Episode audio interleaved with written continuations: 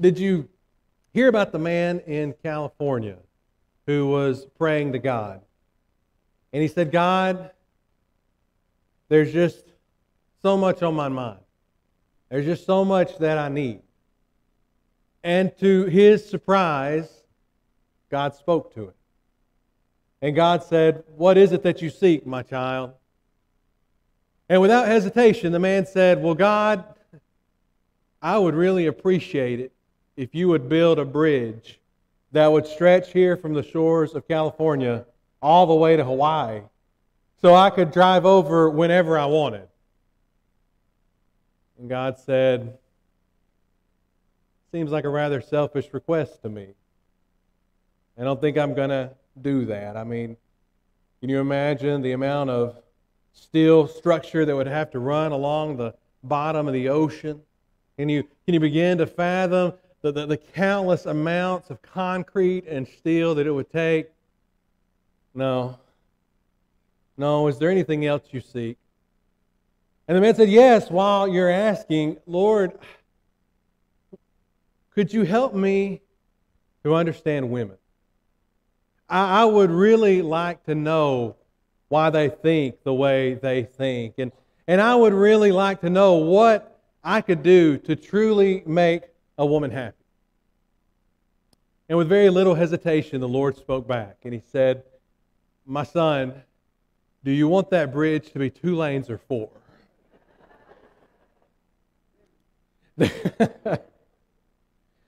there are some prayer requests that at times to us seem impossible. Maybe it is a prayer request for full physical recovery after someone has heard a doctor say, I'm sorry, I don't think there's anything else that can be done. Maybe it is a, it's a prayer request for a marriage to be reconciled when it seems as though no amount of marriage counseling is going to help fix this marriage. There, there are times when we just feel so overwhelmed, so burdened by life, and we think, you know what, I, I don't even know if God could answer this prayer request. What we're going to see in Acts today as we continue our sermon series, we're going to see a time where, as always, God proved that the impossible is possible for him. And so let's pick up together in Acts chapter 12. I'm going to begin reading in verse 1. It says, About that time, Herod the king laid violent hands on some who belonged to the church. He killed James, the brother of John, with a sword. And when he saw that it pleased the Jews, he proceeded to arrest Peter also.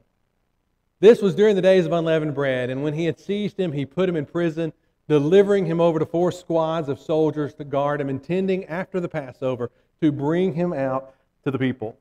Now, this is not the first time that Peter had been arrested. But obviously, there was probably a sense that this was different. That, that the outcome here was surely going to be much dire than in times past. Herod is a bad man. Herod is an evil man. Herod has full intent of putting Peter to death. And why? because he'd already killed James and he saw how his popularity grew. And so now he's going to kill Peter too, so his popularity can continue to increase. That phrase there at the end of that passage, bring him out to the people, that's not so Peter can have like a, a fair and just trial of his peers. Okay, the indication there is saying, we're going to bring him out in public and we're going to execute him in public so that everyone can see so that everyone can witness the death of Peter. And to make sure, to make sure that nothing happens, to make sure that Peter doesn't somehow slip off in the night, we're going to put four squads of soldiers on him. I mean, we're talking maximum security. One squad would have been four soldiers. So here are 16 soldiers that have been assigned to little old Peter. And then what happened? Well, in the face of certain tragedy, in the face of what would appear to be the impending death of Peter, what does the church do? Let's go down to verse 5. So Peter was kept in prison, but earnest prayer for him was made to God by the church. What did the church do? The church prayed. But I wonder what it was that they prayed for. I mean, obviously, Scripture doesn't tell us specifically what their prayer requests were, but I can't help but imagine, given the circumstances, uh, that maybe those heartfelt prayers, maybe they sounded something like this Lord, please be with Peter. Please, please help him to not maybe feel so much pain as he faces death. Lord, please give, give Peter that, that peace, your peace that passes all of our understanding. Give him that peace as he faces his own execution. Father, Father, help him be strong. Help him to, to not deny you in the face of, of death itself. And those are all very kind genuine hearted prayers. But there's something missing from prayers like that. There, what's missing is a, is a desire to really pray for what a person really wants. You see, sometimes, sometimes we, we've been conditioned, I think, to just pray for the reasonable instead of the impossible. Because it's obvious, based on what happened after God set him free, it's obvious that they were not praying or expecting for Peter to show up on their doorstep. You see, after God set Peter free, let's go back and continue reading. I'm going to pick up now in verse 11. When Peter came to himself, this is after he's been set free from prison. Peter comes to himself and he says, Now I am sure the Lord has sent his angel and rescued me from the hand of Herod and from all that the Jewish people are expecting. When he realized this, he went to the house of Mary, the mother of John, whose other name was Mark, where many were gathered together and were praying. And when he knocked at the door of the gateway, a servant girl named Rhoda came to answer, recognizing Peter's voice. In her joy, she didn't open the gate, but ran in and reported Peter was standing at the gate. They said to her, Who said to her? Those who've been praying for Peter. They said to her, You are out of your mind. But she kept insisting that it was so, and they kept saying, It's his angel. But Peter continued knocking, and when they opened, they saw him and were amazed. This is not a group of people who are expecting Peter to be standing outside.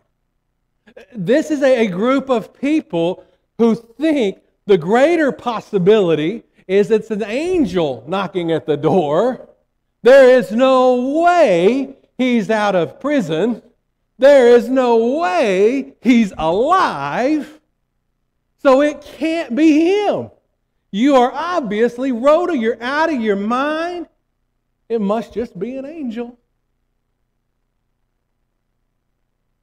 You see, sometimes we, we think it's unreasonable to pray for the impossible and I, and I think the reason that happens is because we've all experienced life.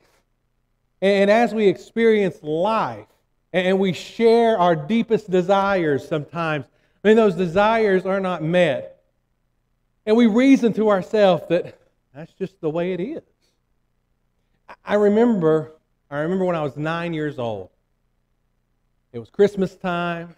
Me and mom had gone to the Galleria to see Santa. And man, it was a big deal. I was so excited to see Santa Claus. And he was up on this big platform. And I, I had to walk up to where he was. And I, and I sat down there with Santa Claus. And I remember Santa looking in my eyes and he said, What do you really want for Christmas? And I said, What do I really want? I really want a little brother. And I remember Santa laughing, kind of like you just laughed and saying, Well, you're going to have to talk to your mama about that. I said, oh, Okay. Because I had not expressed that want to my mama. So when I, I left Santa and I, I went down, and mom and I are walking on, and she asked me, What did you ask Santa for? I said, Well, Mama, he said I was going to have to talk to you. Keep in mind, my mama was a single divorced woman. And I said, Mama, I really want a baby brother. Well, we stopped for a while and sat down. And Mama very quickly explained to me that there are some things that even Santa Claus cannot bring. That, in other words, that was not gonna happen. Maybe for you, maybe you were let down right around your 16th birthday. Maybe in your mind, you, you had this new car envisioned, and you thought surely this was going to be what your parents got you. And they asked you, they said, Well, what do you want? And you said, Man, you're asking me what I want. Let me tell you what I want. I really want this new car. And they kind of laughed. They said, It's not going to happen. Or maybe even recently, maybe you approached your boss and you asked for a raise. And your boss chuckled. And they said, In this economy, it's not going to happen. You see, life experiences, life experiences sometimes teach us it doesn't always happen. We don't always get what we want. Therefore, what we do is we start praying reasonable prayers instead of impossible prayers. That's why sometimes we'll pray for a person's comfort instead of simply praying for their complete healing. Because it seems more reasonable. Our God, we don't have to think reasonably with Him. He wants us to request the impossible.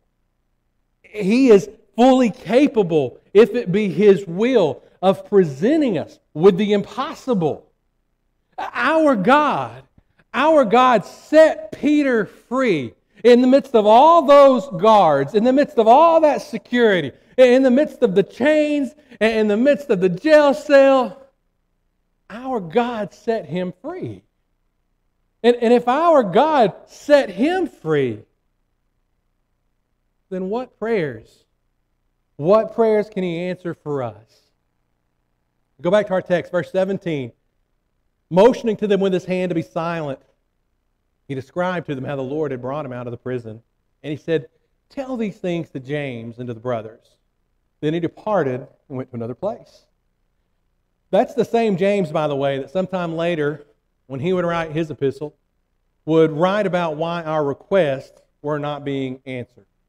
And I know you remember that. He said, Well, you see, the things you want aren't being, you're not being answered because you're asking for impossible things. That's what he said, right? No. In James 4, verse 2, James writes, You don't have because you don't ask. So you see, there are a lot of times in this life, God doesn't answer our prayers simply because we don't ask. It's not that it's on Him, it's not that it's His fault. It's actually ours. Sometimes we determine the outcome simply by not asking. You say, now hold on, Blake. Sometimes, though, I ask. I have asked and asked and asked, and God didn't answer my prayer.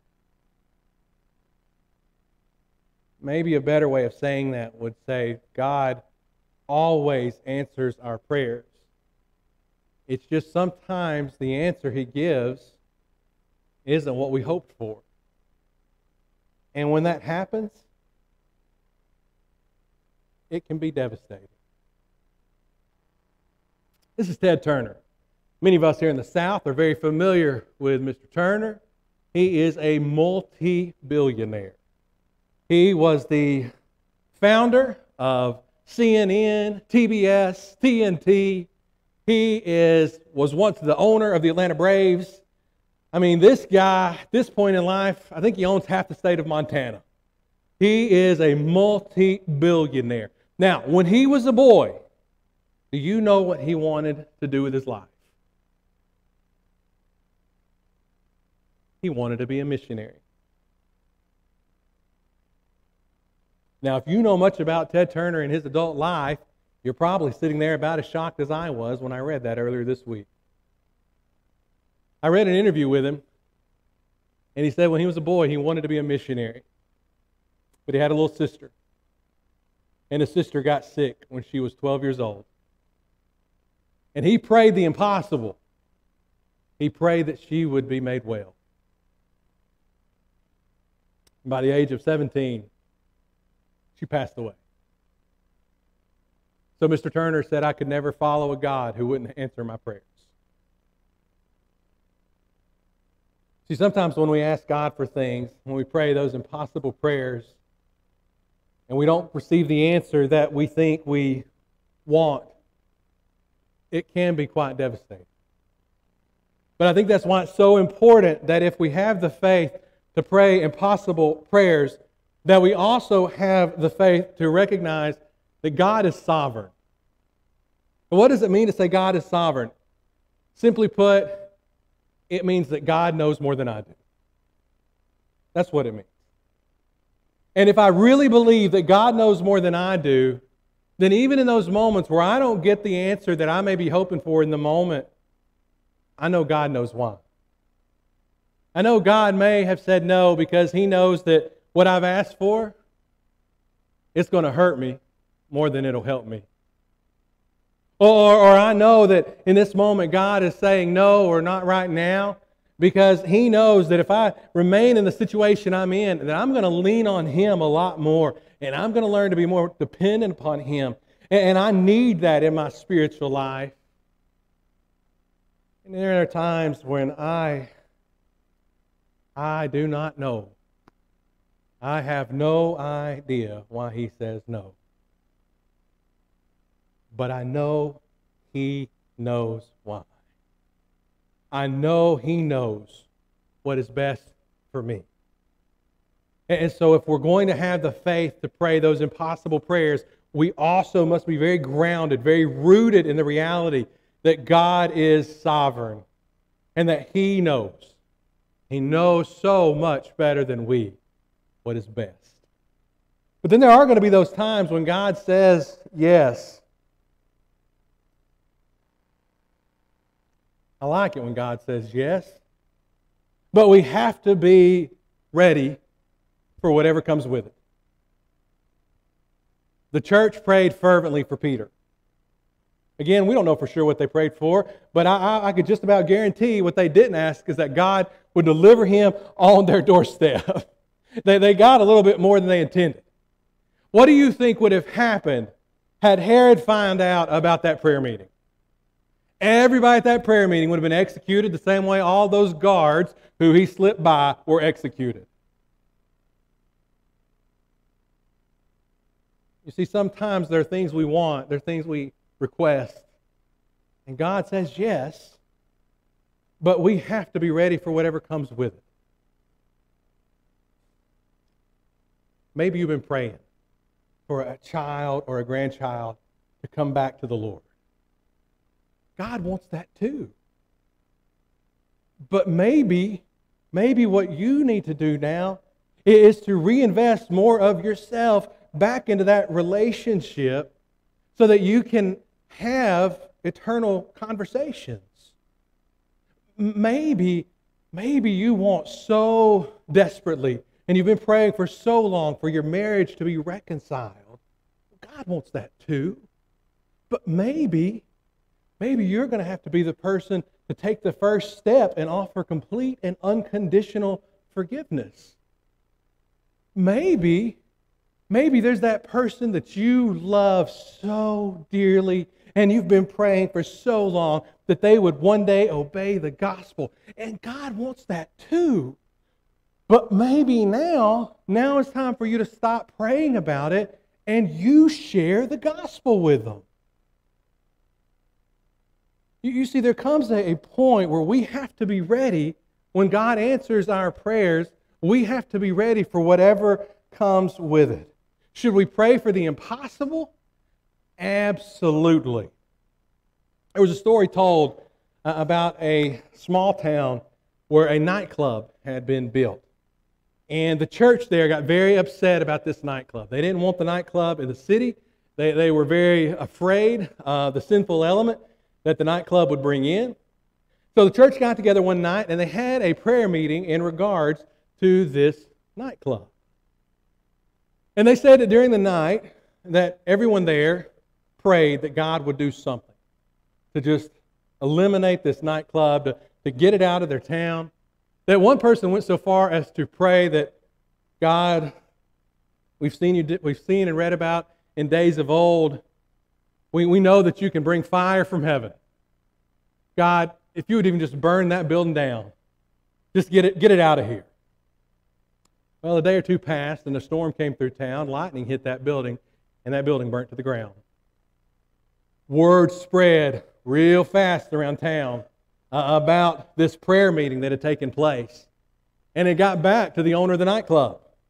So the owner of the nightclub sues the members of the church.